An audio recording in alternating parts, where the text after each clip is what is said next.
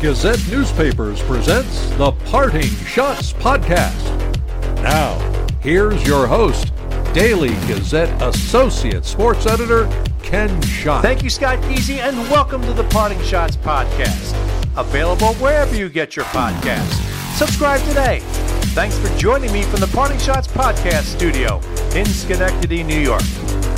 After taking last week off and getting a chance to visit my mom for the first time in two years, we have another great podcast for you. I actually conducted one interview while I was visiting my mom, watching the Phillies bullpen blow some leads, enjoying crab fries at Chickies and Pete's, getting pretzels from the Philadelphia Pretzel Factory, and making the pilgrimage to Wawa. I guess you can figure out where I was. You'll hear that interview from last Thursday in just a moment. Here's a hint.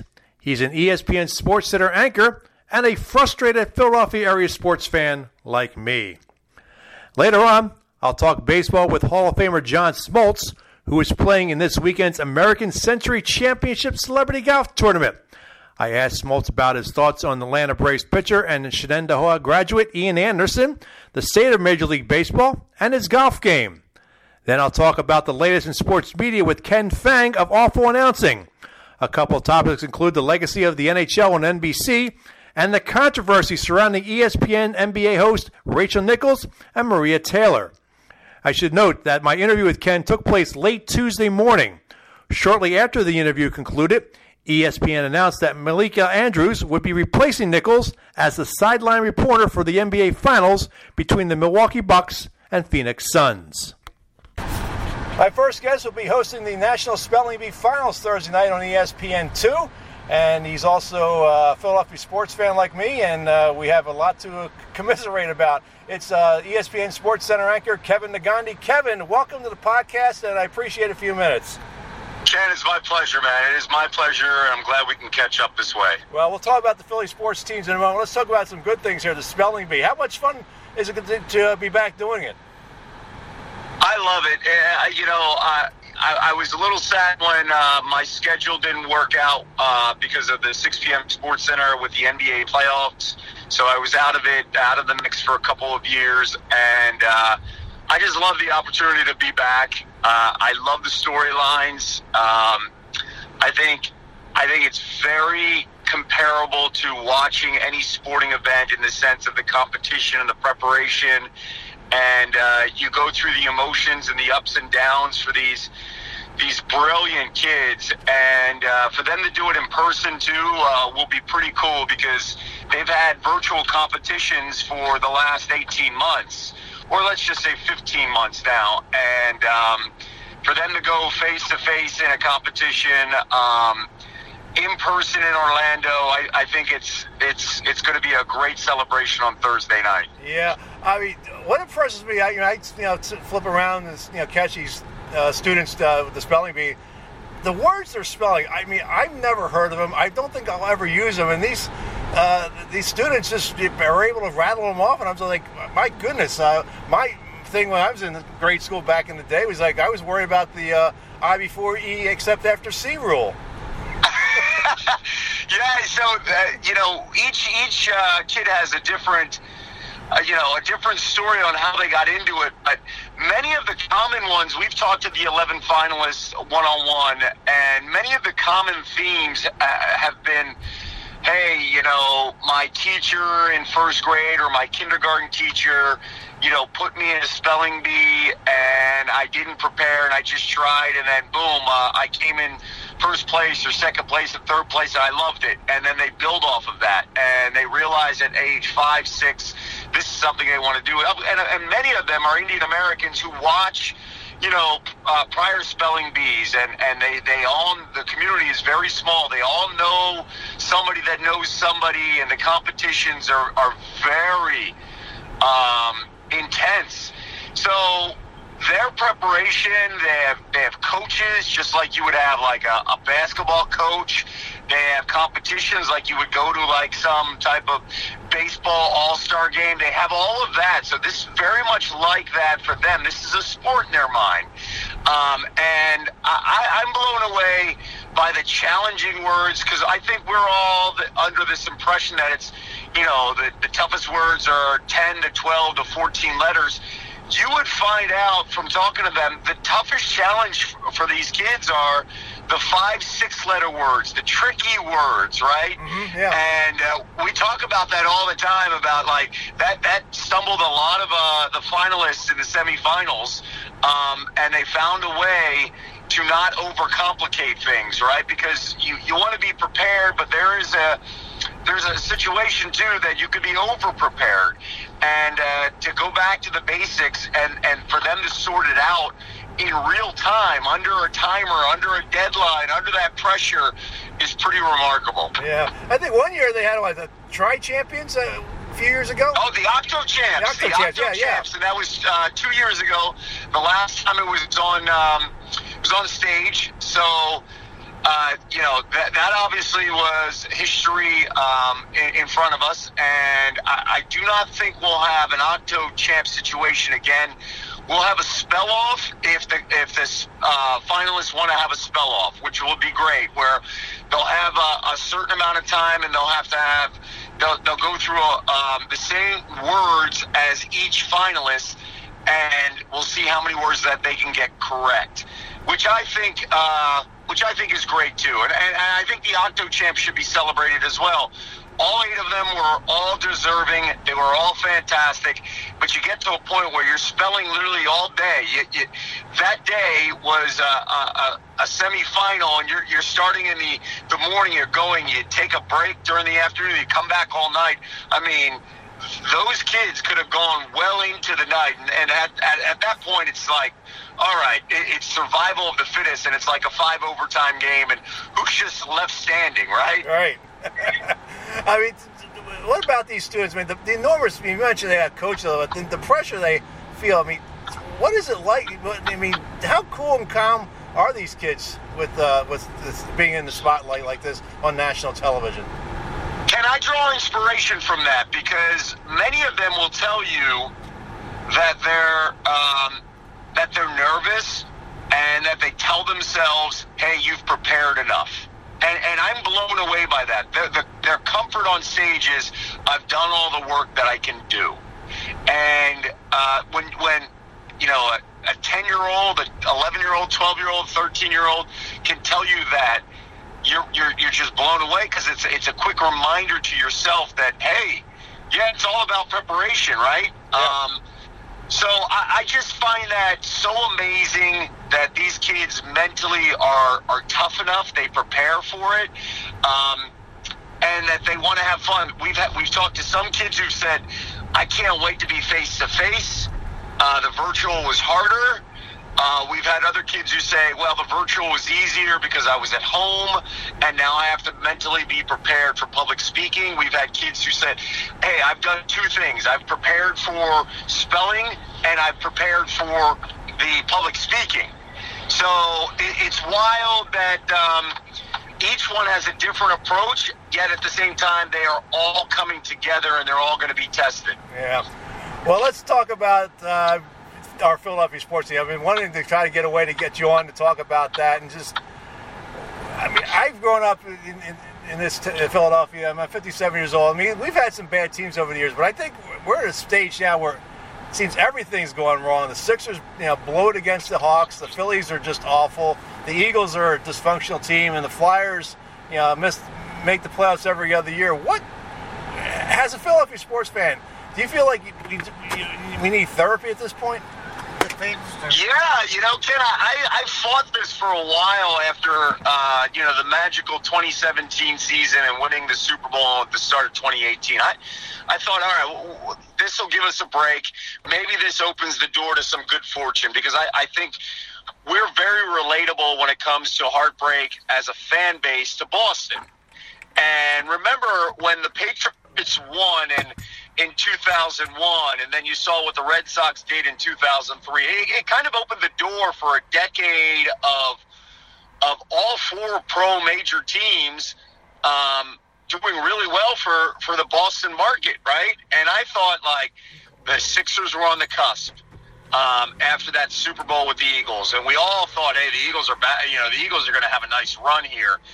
The Sixers were turning the corner. The Phillies just signed Bryce Harper there was some hope there with uh, the Flyers in the last year with Carter Hart.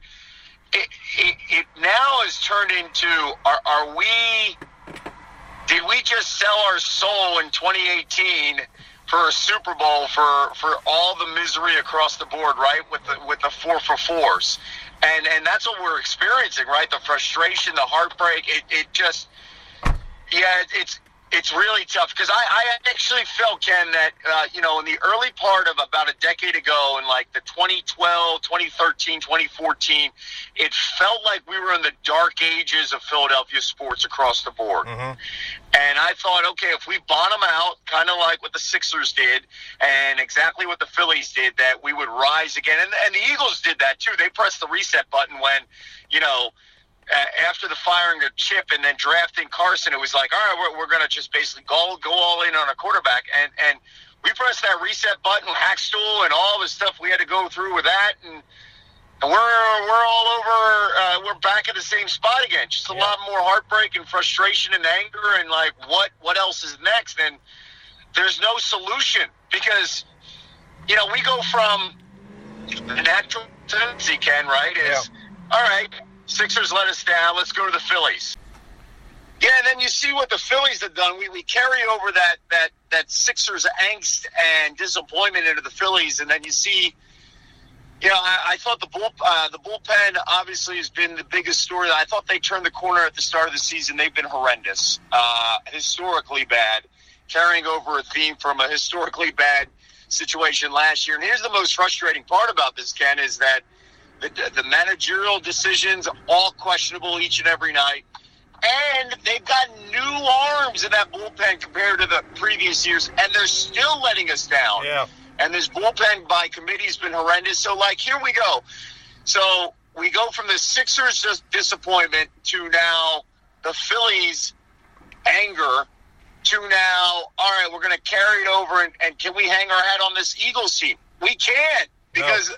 I mean, they they were they were at the center of all the dysfunction all of last year.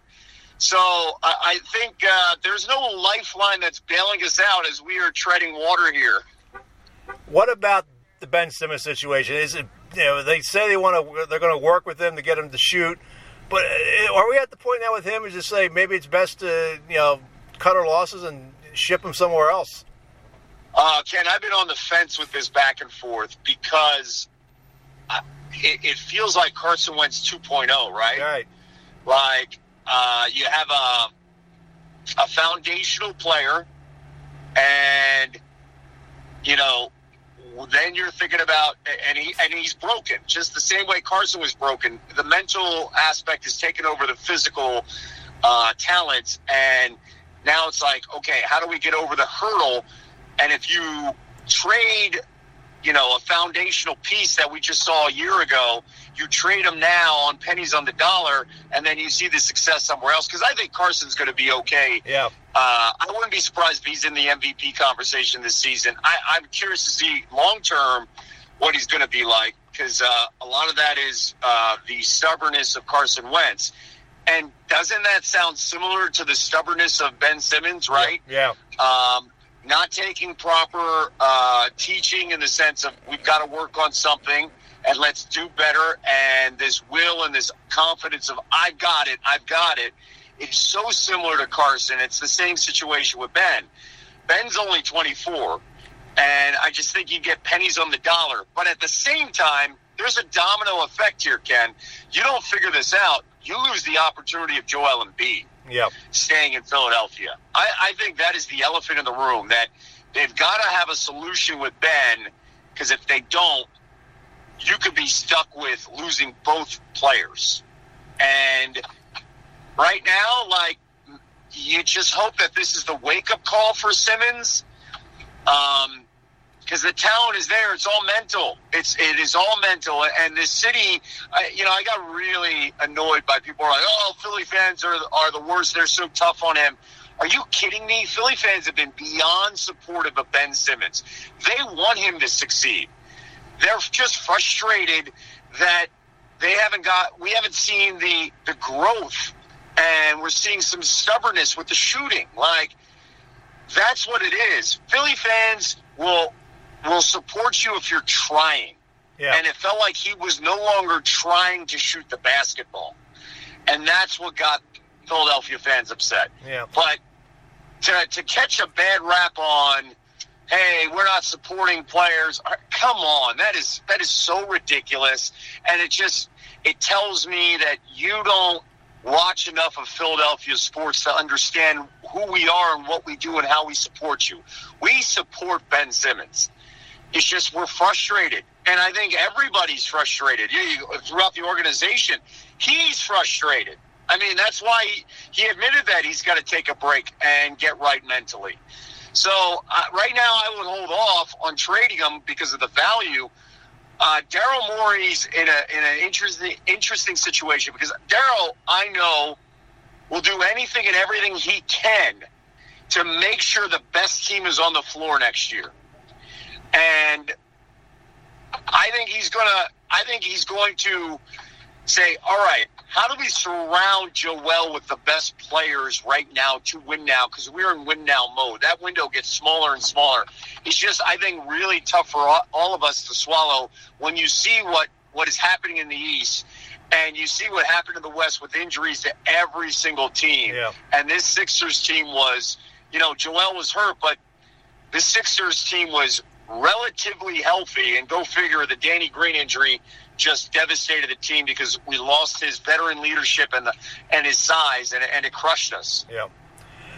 You mentioned Carson Wentz. I, it just amazes me how many how the fan base forgot how good he was in 2017 before the injury, and then he and he led that team in 2018. You got him uh, or 2019 to get him into the playoffs, and then last year the interception late in the first half in the opening game against the Washington uh, football team just that seemed to turn the season around when Wentz's confidence and. I, I- just, I, I think people just forget uh, how good he was uh, in that 2017. He would have been the MVP if he didn't get hurt. Ken, I, I go to that 2019 even when that team was awful and injuries crushed them, and what he did in that final month, right? Right. carrying the team to the playoffs. I, I was the biggest Carson Wentz supporter. Um, I had a really tough time defending him in 2020. He was he was bad, like really bad. And and the more you watch the games, the more you talk to people, uh, a lot of that was okay. The line wasn't healthy, but he was trying way too hard to make every single play. And then I come back to his stubbornness. I think his stubbornness got the best of him. And, you know, clearly there was a disconnect between him and Doug. And you saw how the team responded in that Saints game with Jalen. Yeah. And and granted, they lost the, the, the, the next three games. And we're talking about a rookie quarterback. And I'm not saying Jalen is like the next coming, but I just go back to how backup quarterbacks and that offense uh, looked when when they were on the field and how they responded. And in 2020, they were not responding to what Carson Wentz was doing. They like there was a. I mean, that Browns game was brutal. That Yeah. that was a bad game. Yeah. Like that, that was one of those frustrating games where it was like Wentz, what you're holding on to the ball way too long, um, and and you're costing this team. And when, when that continues to happen and the same mistakes continue to happen, you can lose a locker room. And it, it was evident he, he lost the locker room. Yeah. Um, is Elle Duncan still giving you crap for the uh, Sixers loss? Yeah, you know, Ken, it's great though. That, that's why we do what we do and we love what we love, right? Like, it, it's it, you know, Elle is a very good friend, and she knew it was coming if the Hawks were going to lose. And at the same time, you know, we, we do the videos and the conversations on TV, but uh, behind the scenes, we're always being very real with our teams. We know our shortcomings, we know our strengths, we know how nervous we are. Uh, I think she was just as surprised as everyone with the Hawks' performance and and how they looked. So it, it, it and she was surprised by it by the Sixers because she always told me, Kevin, she's like, "We're going in with nothing to lose. You guys have more to lose this, this series," and she was 100 percent right. Yeah. And I and we talked about this last night on the air. The and we're seeing that right now in the Bucks series too. The Hawks are a better team and they're better coached. but the Sixers and the Bucks have better players. Does that make sense? Yeah, right. And time and time again, we've seen that in sports that the better team and the better coach wins out over the better roster.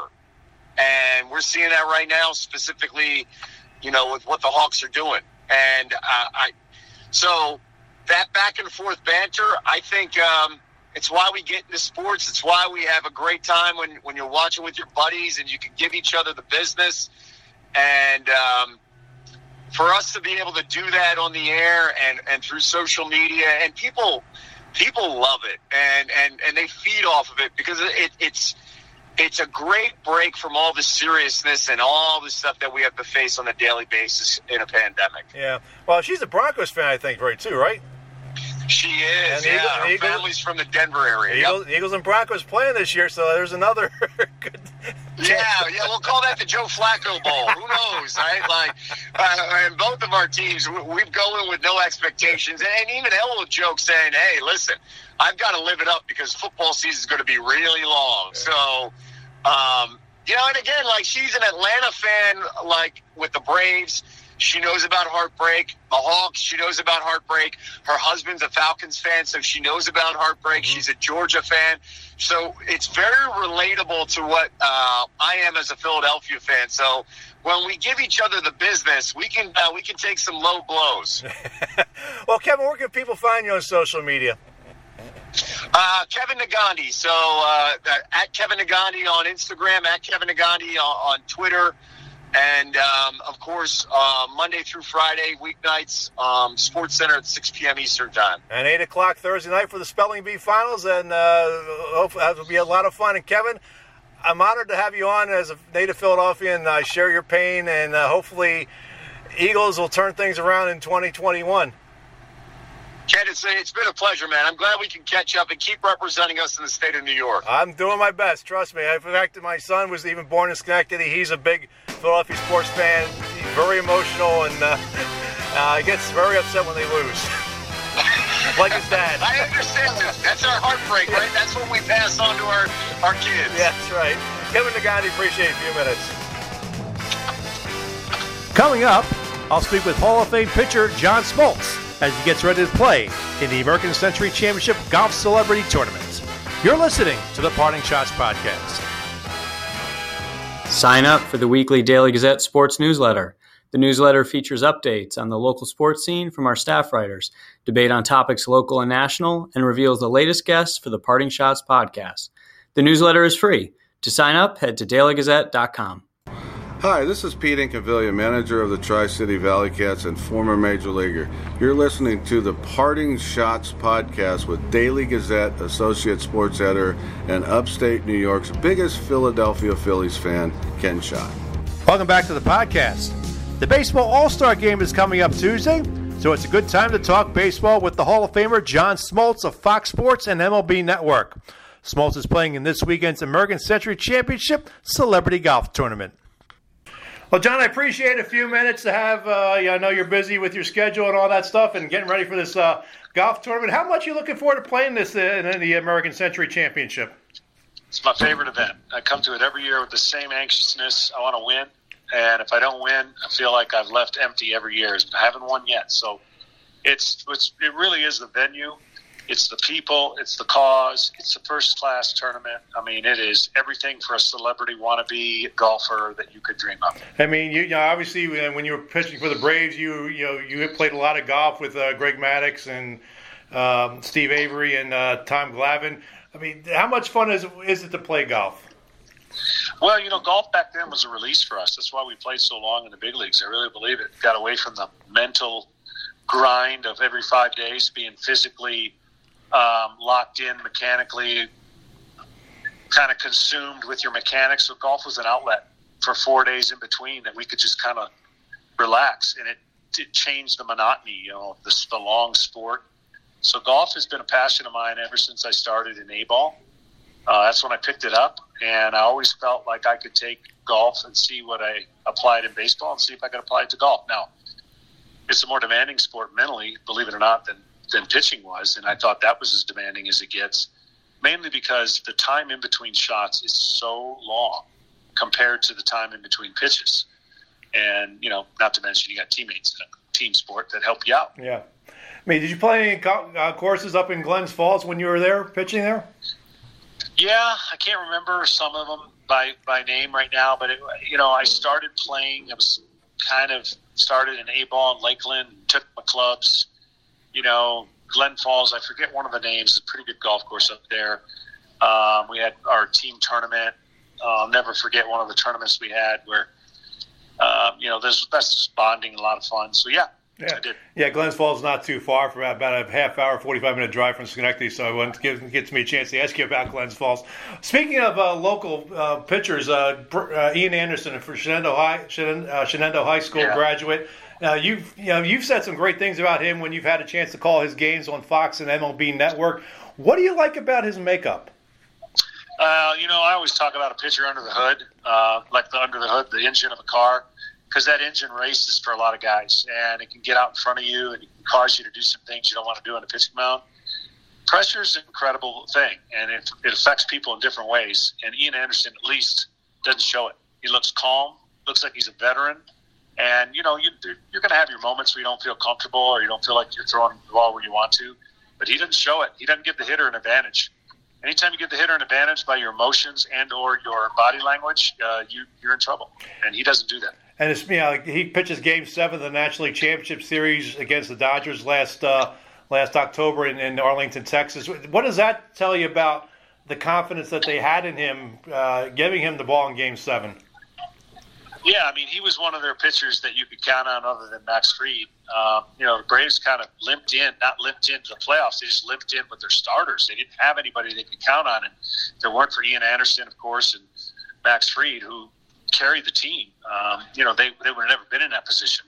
But at pitch game seven, you know, I felt like he handled everything that came with it. Um, yeah, it was different. No fans, not as many. Uh, and, you know, it'll serve him well for the future. That's for sure. Yeah.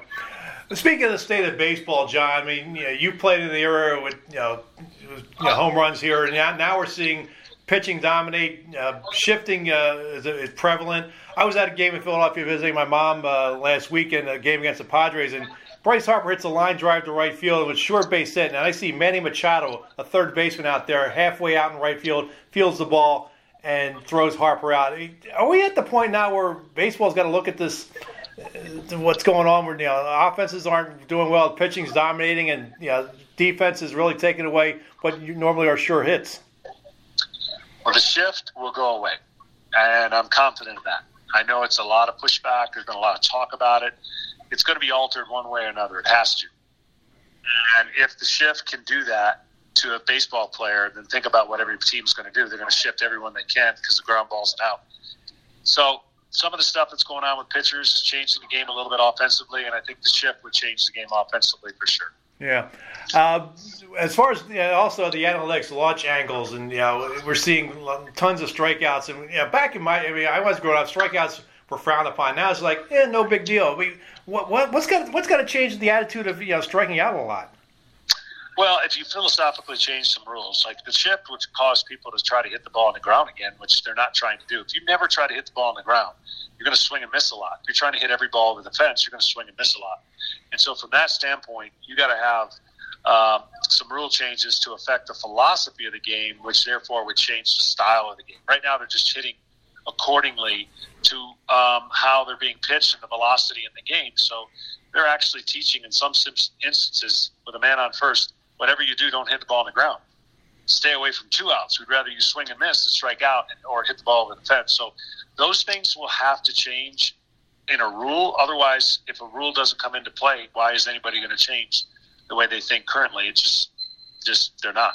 Yeah, and I see that you know the extra inning games when you put a runner on second base, I, especially the home teams, they're not bunting that runner over to third base. So you you want the run to come home. Why why not play fundamental baseball?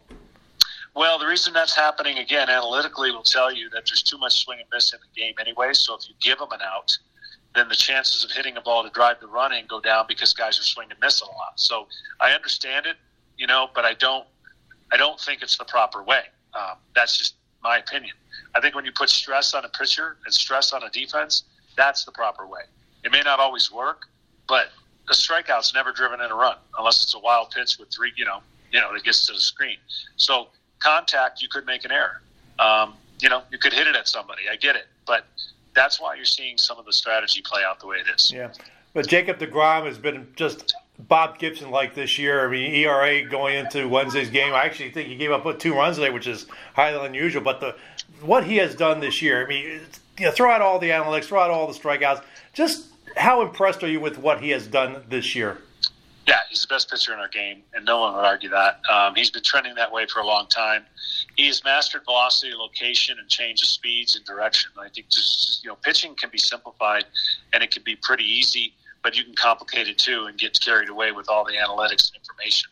He doesn't, to my opinion, worry about anybody that's in the plate. He knows what he can do. He executes his pitches, and he banks that his pitches and his execution is going to be better than anybody that's at the plate. Yeah. And I think he's proven that that his athletic, limber body has allowed a freakish arm to deliver and stay somewhat healthy um, under the circumstances of the most dominant pitcher we've seen yeah. in a long time. Yeah. How much you looking forward to the All Star game Tuesday, especially the home run derby with Ohtani out there? I mean, just that's that's going to be a lot of fun uh, out in Denver no doubt it's going to be fun to watch Ohtani do something we've never ever seen in our game, short of Babe Ruth, and none of us were able to see him. So um, this is a, a marquee stud. And what he's doing has never been predicted. There's no way you can even think about anything other than he is the MVP, and he would have to fall completely down in the second half to not win it. Well, John, I appreciate getting a few minutes. I know you're busy with uh, getting ready for this golf tournament, getting ready for the All Star game next week. Uh, we can watch the All Star game uh, Tuesday night on Fox, uh, starting at 7:30. My pleasure. Thanks. All right, thanks, John. Yep. Bye bye. Up next, I'll talk to Ken Fang of Awful Announcing. You're listening to the Parting Schotts podcast.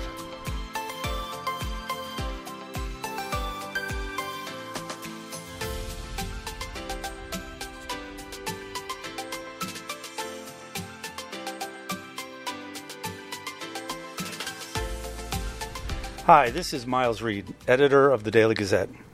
These are difficult times. For most of us, the coronavirus crisis has been a time of unprecedented upheaval, uncertainty, and fear. What does it all mean for our health, our families, our jobs, and our futures?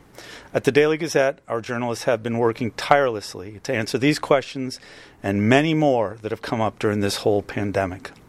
How many people have tested positive locally? How many have died? Has anyone died in the local nursing homes? Now, in these difficult times, we're turning to you to support our work by purchasing a subscription or making a donation to help fund our daily efforts. With your support, these are the questions we're continuing to report on.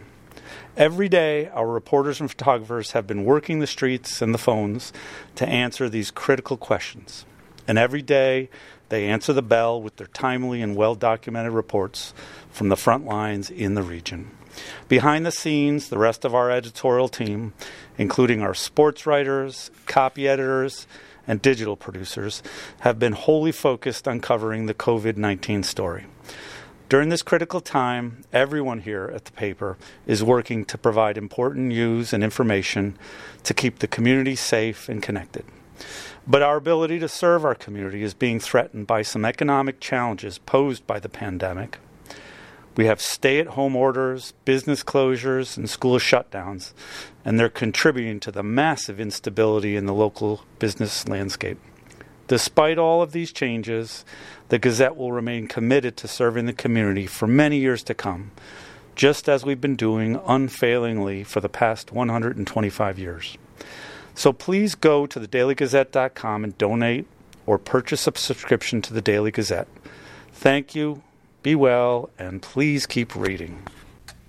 Hi, this is Daily Gazette sports writer Mike McAdam. You're listening to the Parting Schotts podcast with Daily Gazette associate sports editor Ken Schott. Welcome back to the podcast. Ken Fang of Awful Announcing joins me now to talk about some uh, the latest news in the media. Ken, how you doing, and how you holding up in this this heat with the, with the heat wave we've been having?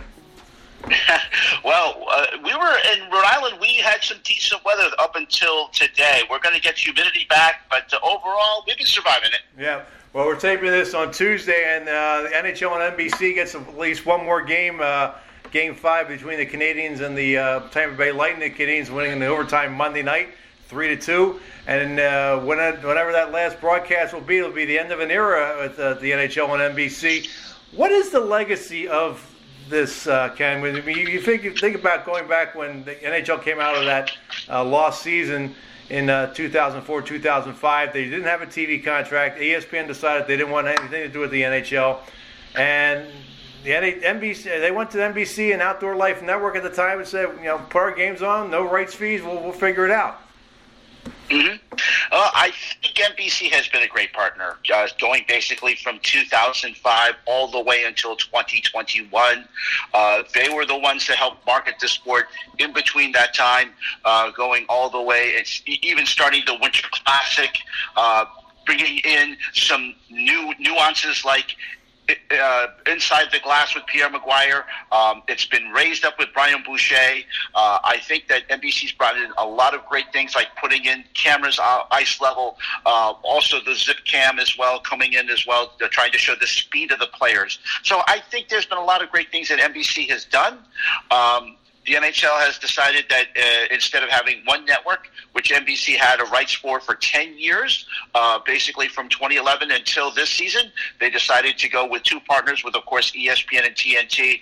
They have a high level to uh, maintain. I know everyone is nostalgic for the NHL on ESPN, but don't forget that ESPN basically wanted to cut the NHL uh, when they got the NBA in 20 in 2003. They they cut back on some of their coverage, and while people are nostalgic for Gary Thorne and Bill Clement and that great team that they had. Don't forget that they basically tried to shovel it to ESPN2, which was not as high, uh, highly viewed as it is today. So, um, you know, they do have a high level to come in. ESP, uh, NBC has done a, quite a bit to uh, raise the sport and market the sport and raise the level of the of the ratings. And don't forget, when OLN was around, it was Comcast only. That was before NBC became a part of Comcast, so it was a separate entity. And then finally, when they merged into NBC uh, and Comcast and became NBCSN, that's when the, the partnership really took off and raised to another another level. But uh, ESPN and TNT, I know they're going to do a great great job, but they still have uh, quite a few.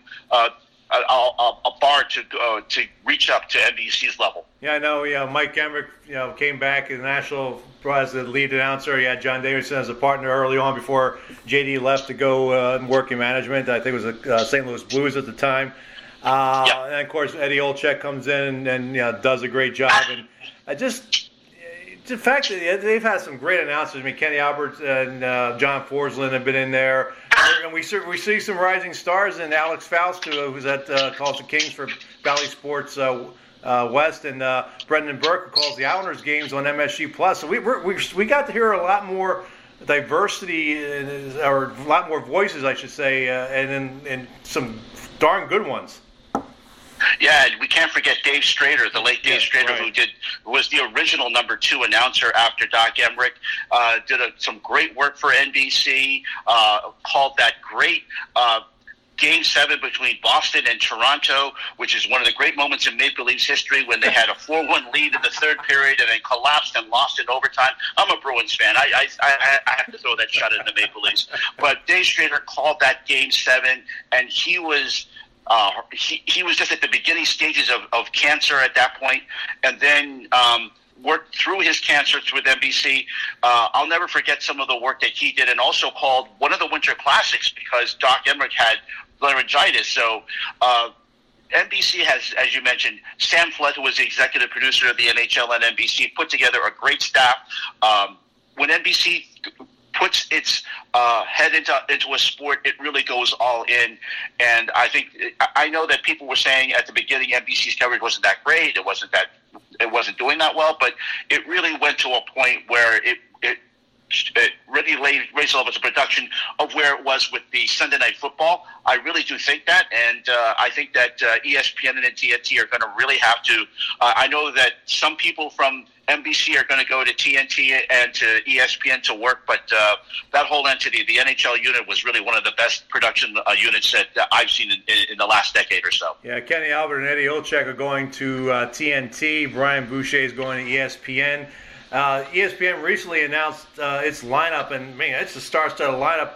I think the mild surprise to me, and maybe some a lot of folks, Sean McDonough is going to be the lead play-by-play announcer. But of course, Sean has done hockey. He did the uh, 1998 Olympics for CBS, and he's done some college hockey. So I mean, it's I mean, I think Sean will do a fine job he will do a great job. I mean, I, I, live in the New England area. I'm very familiar with Sean's work.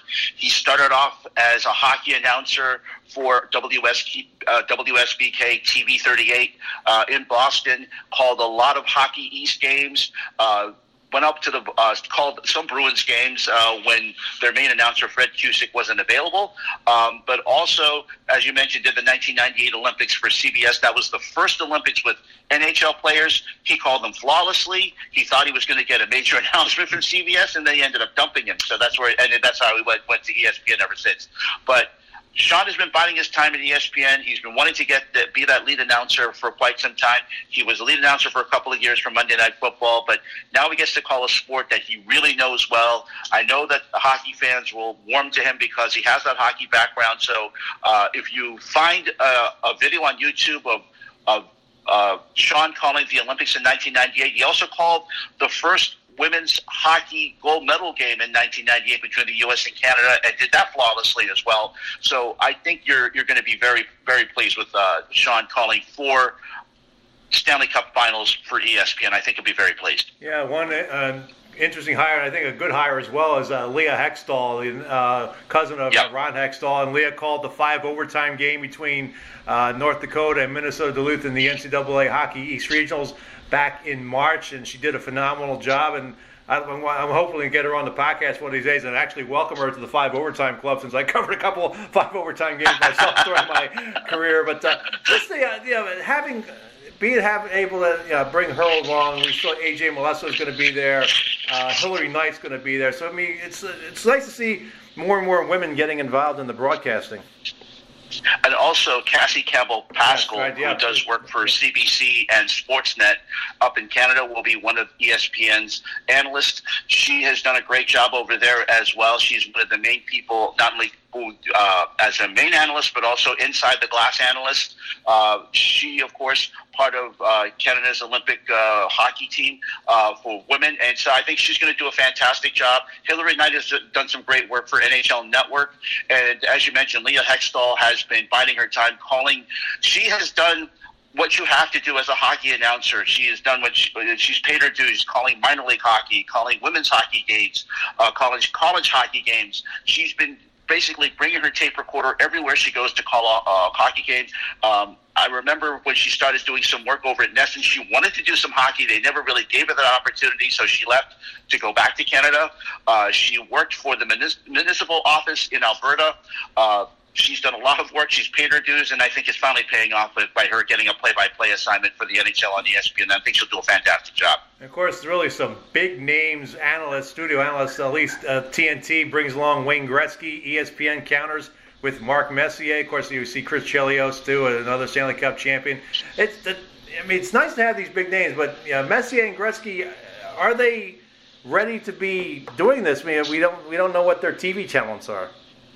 Well, what's interesting, if you remember that uh, you, you, mentioned briefly about the NBC uh, montage that they showed before last night, before Monday night's uh, Game Four uh, Stanley Cup Final. Mark Messier was the original NBC NHL NBC uh, studio analyst.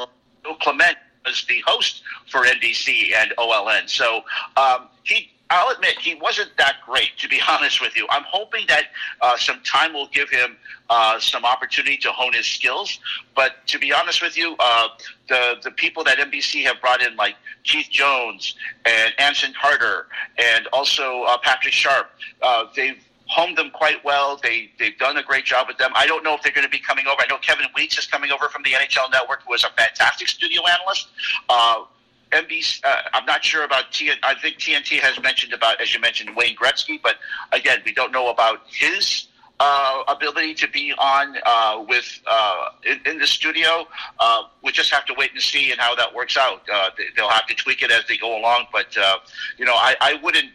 fault either of those networks if they tapped a, a person like Anson Carter or Patrick Sharp because those two have done a fantastic job over the years and becoming really, really good um, uh, analysts uh, for NBC. I can see Keith Jones, who's you know been a staple at NBC Sports. Uh, he also does the analyst for the Flyers games on NBC Sports, NBC Sports Philadelphia, and uh, also on the morning part of the morning show on WIP in Philadelphia. I could probably see him probably say, uh, "I've done enough traveling now. I'll just uh, get back to doing Flyers and stay staying there." Right, right, absolutely. I mean. Um, Keith has done yeoman's work. Actually, he goes all the way back to the OLN and, and working with uh, Bill Clement uh, uh, on OLN. So he's been done yeoman's work. So you're absolutely right. I, if, if he decides to, to stay in Philadelphia, that's fine too. Um, but uh, you know, a, a, lot of NBC's uh, studio analysts really should be tapped by both ESPN and, and, TNT for their for their work and for their networks and for their uh, NHL units. And I think that I wouldn't be I wouldn't be too disappointed in that. Yeah. Well, let's speak it. Uh, another big event coming up later this month is the Olympics, uh, canceled or postponed last year because of the pandemic. A lot of issues still in, in Tokyo with, with the coronavirus pandemic. NBC is going to be, you know, obviously giving us lots of coverage here. What what are you expecting out of this? And of course, now Peacock's in the mix. Yes, so expect to see a lot of uh, events on Peacock. It used to be online when uh, NBC would change their NBC uh, Sports app to NBC Olympics for that uh, one month of coverage. Um, I expect to see, of course, a lot of stuff on USA. Uh, Rebecca Lowe will be uh, hosting that, uh, uh will be a, ma- a, main host on NBC, but of course, Kathryn Tappen, who does the NHL on NBC, will be a host on USA. NBCSN will, will have a little bit of coverage as well. Um, and the Olympic Channel is also going to have some coverage as well. But I think a, a, majority of the coverage that you've been used to seeing online for free on NBCSports.com or the NBC Sports app is going to be shuffled to Peacock. Uh, this is something they tried to do last year. They were hoping to launch the Peacock with a lot of fanfare for the Olympics in 2020. Of course, that didn't happen because of COVID. But uh, the interesting things are going to be uh, watching some of the coverage on CNBC. Shepard Smith is going to be a host. Uh, Carl Quintanilla who is also a, a, member of CNBC. He is going to be uh, a host as well. And then there's going to be, of course, uh, some of the people from Golf Channel, Cara Banks and Damon, Damon Hack are going to be hosting uh, coverage as well. So uh, it's going to be an interesting mix to see how NBC handles this. They're very experienced in doing this. Um, the main thing is how they're going to be covering COVID. Uh, NBC has been known to not cover the big stories, the heavy news stories when the Olympics happens, and basically shuffle it under the rug. But COVID is a big part of this. That's going to be a big part of this coverage this year because we don't know. Uh, Tokyo says the the Olympic organizing committee says they're going to be trying to uh, keep the Olympics safe. But when we hear about that first athlete getting COVID and how quickly it will spread through the Olympic Village and how NBC is going to be handling that in that coverage, that's going to be uh, interesting to watch. And will they try to shuffle that under, under the rug, or will they make that a big part of their coverage? I mean, could you imagine Jim McKay not ignoring a sport and big major news story if he was here to host the Olympics? Like, I mean, you think back to 1972 at the, the, uh, the Munich Games and the tragedy there. I mean, it's, it's, it's pandemic's a big story. We can't ignore it, and, and if NBC ignores it, they're not doing their job. No, they're not, and especially if COVID takes over. Let's say the Olympic track team, uh, especially the relays. Uh, how is that going to be handled? We're already seeing how, uh, how handled one of the runners uh, had marijuana. Uh, and, and, suspended for that. How that's going to affect the team? How will NBC cover that coverage? So uh, cover that story. So uh, again, NBC's been known to ignore stuff in the past. Uh, after the Olympic bombing in 1996, they covered it the day of, but then pretty much ignored it after that. Dick Ebersol, the executive producer of NBC Sports at the time, uh, basically hid it under the rug, wouldn't let anybody mention it. So uh, you know, I, I'm going to be interested to see how they, they cover it this time because you cannot ignore COVID. You cannot ignore what's going on. And if it starts to run rampant in the Olympic Village and it starts running rampant with, amongst the athletes and even the media, how are they going to cover that coverage? Because, you know, it, it's, I know NBC has this big relationship with the, with the Olympics and they're locked into the Olympics until 2032. Um, I know that they try to be a, a very good partner to the Olympics, and I know that the the, mo uh, the Matt Motorez the mo is basically with a partner is to basically put them in the best light possible. But when you have a news story like this, I don't think you can ignore it, and I'm, I'm going to be interested to see how NBC handles it. Yeah.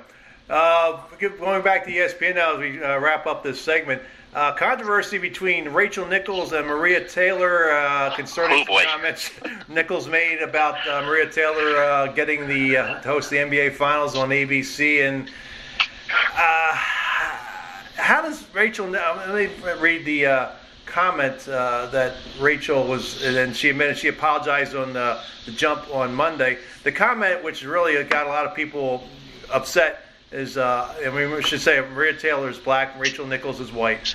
I wish Maria Taylor all the success in the world. She covers football, she covers basketball. If you need to give her more things to do because you are feeling pressure about your crappy, long-time record on, on diversity, which, by the way, I know personally from the female side of it, like, go for it. Just find it somewhere else. You are not going to find it from me or taking my thing away. And uh, Rachel Nichols not suspended?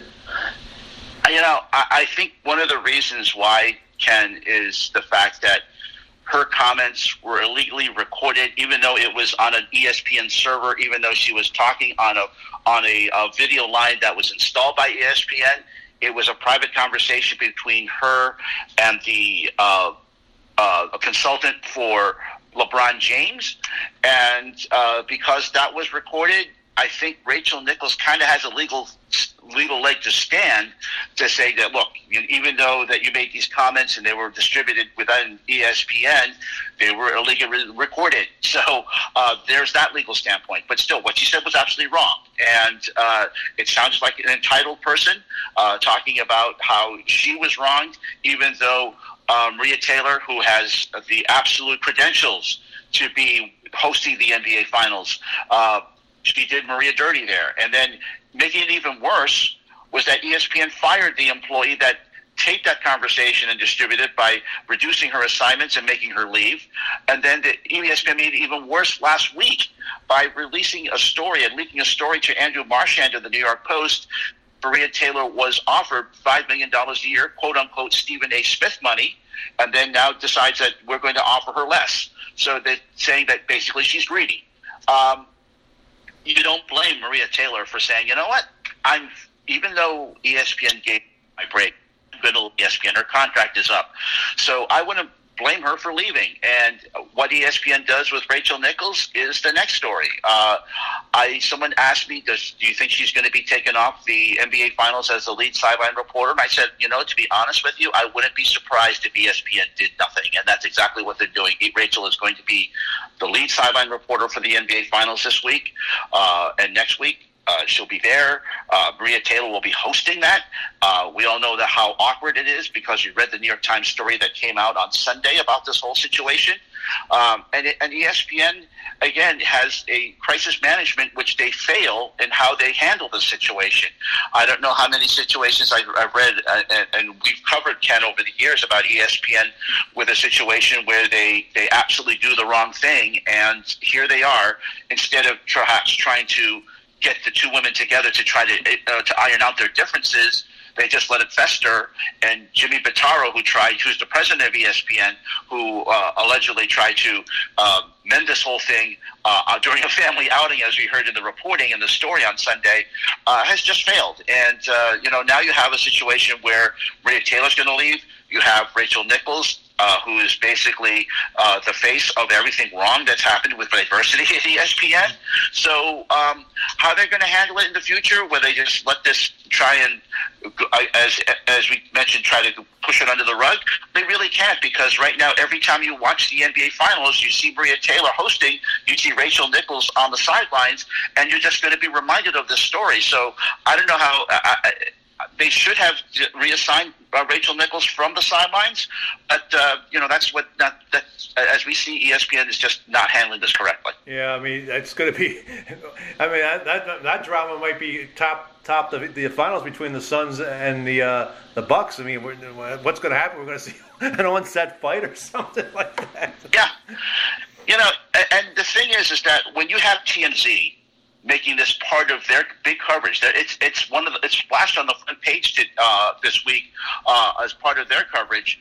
You know that this is transcending what this event is supposed to be. And the NBA, of course, you know, you've got them wanting to handle a, a, a big event, and instead you've got people wanting to talk about what's going on at ESPN between uh, Maria Taylor and, and Rachel Nichols, and that's going to be a storyline until the finals uh, ends because people are going to be seeing Maria Taylor and saying, you know, this is going to be the end of her career at, at ESPN. She's going to be probably signing a contract. I wouldn't be surprised if she goes to Fox or, or NBC or even TNT, which has the NBA. Uh, I wouldn't be surprised if ESPN continues to use Rachel Nichols on the NBA. So, uh, and it's just one of those situations where I, I think they ESPN tries to.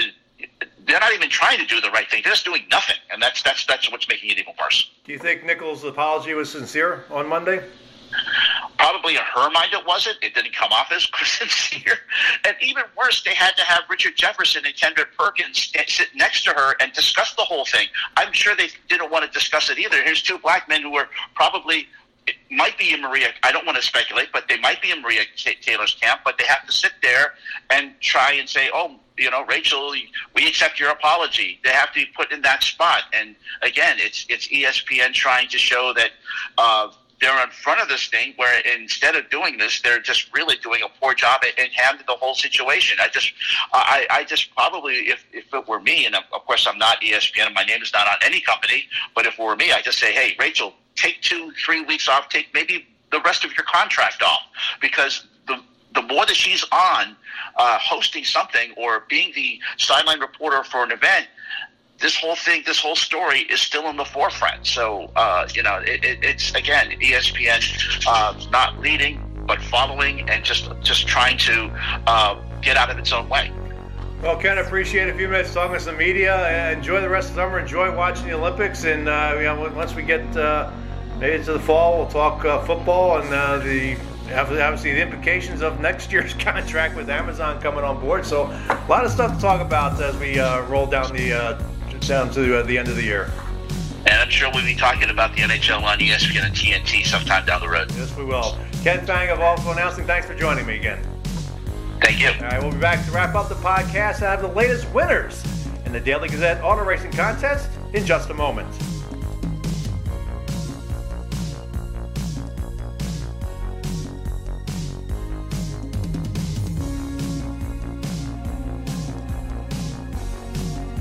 The NASCAR season is here, and it's time to play the Daily Gazette's Auto Racing Contest. Go to dailygazette.com to sign up and play. Predict the order of finish of each race via your auto racing account. The fan with the most correct points for the race will win a $50 grocery card and have their name mentioned on the Parting Schotts podcast and printed in Friday's Daily Gazette. The fan with the most overall points at the end of the season wins a $250 grocery card. You can also win a $75 Visa gift card provided by Second Street if you're the weekly national winner. If you are the overall national winner, you will win a trip for two to the 2022 Daytona 500. So go to dailygazette.com, sign up, and play today. The Daily Gazette Auto Racing Contest is run by the Daily Gazette Advertising Department and not associated with the Daily Gazette Sports Department. Hi, this is Harborside Hal Wafer I'm the manager of the Rivers Sportsbook at Rivers Casino and Resort. Now, it's always a winning bet to listen to the Parting Schotts podcast with Daily Gazette Associate Sports Editor Ken Schott. Back to wrap up the podcast. Here are the recent winners in the Daily Gazette's auto racing contest. There were two races in Week 18 two weekends ago. The winner in the Pocono Organics CBD 325 was Ernest Turcott of Mechanicville while Patricia Barlow of Queensbury was the winner in the Explore the Pocono Mountains 350. The Week 19 winner in the Jockey Made in America 250 was Jerry Krause of Fort Plain. Ernest, Patricia, and Jerry each won a $50 grocery gift card. Congratulations! The VIP winners were Jim Schultz, Nick Platel of Grand Premier Tire, and myself in the Pocono Organics 250. Plato also won in the Explore the Pocono Mountains 350. Anthony Manning of Colonial Car Wash was the Jockey Made in America 250 winner.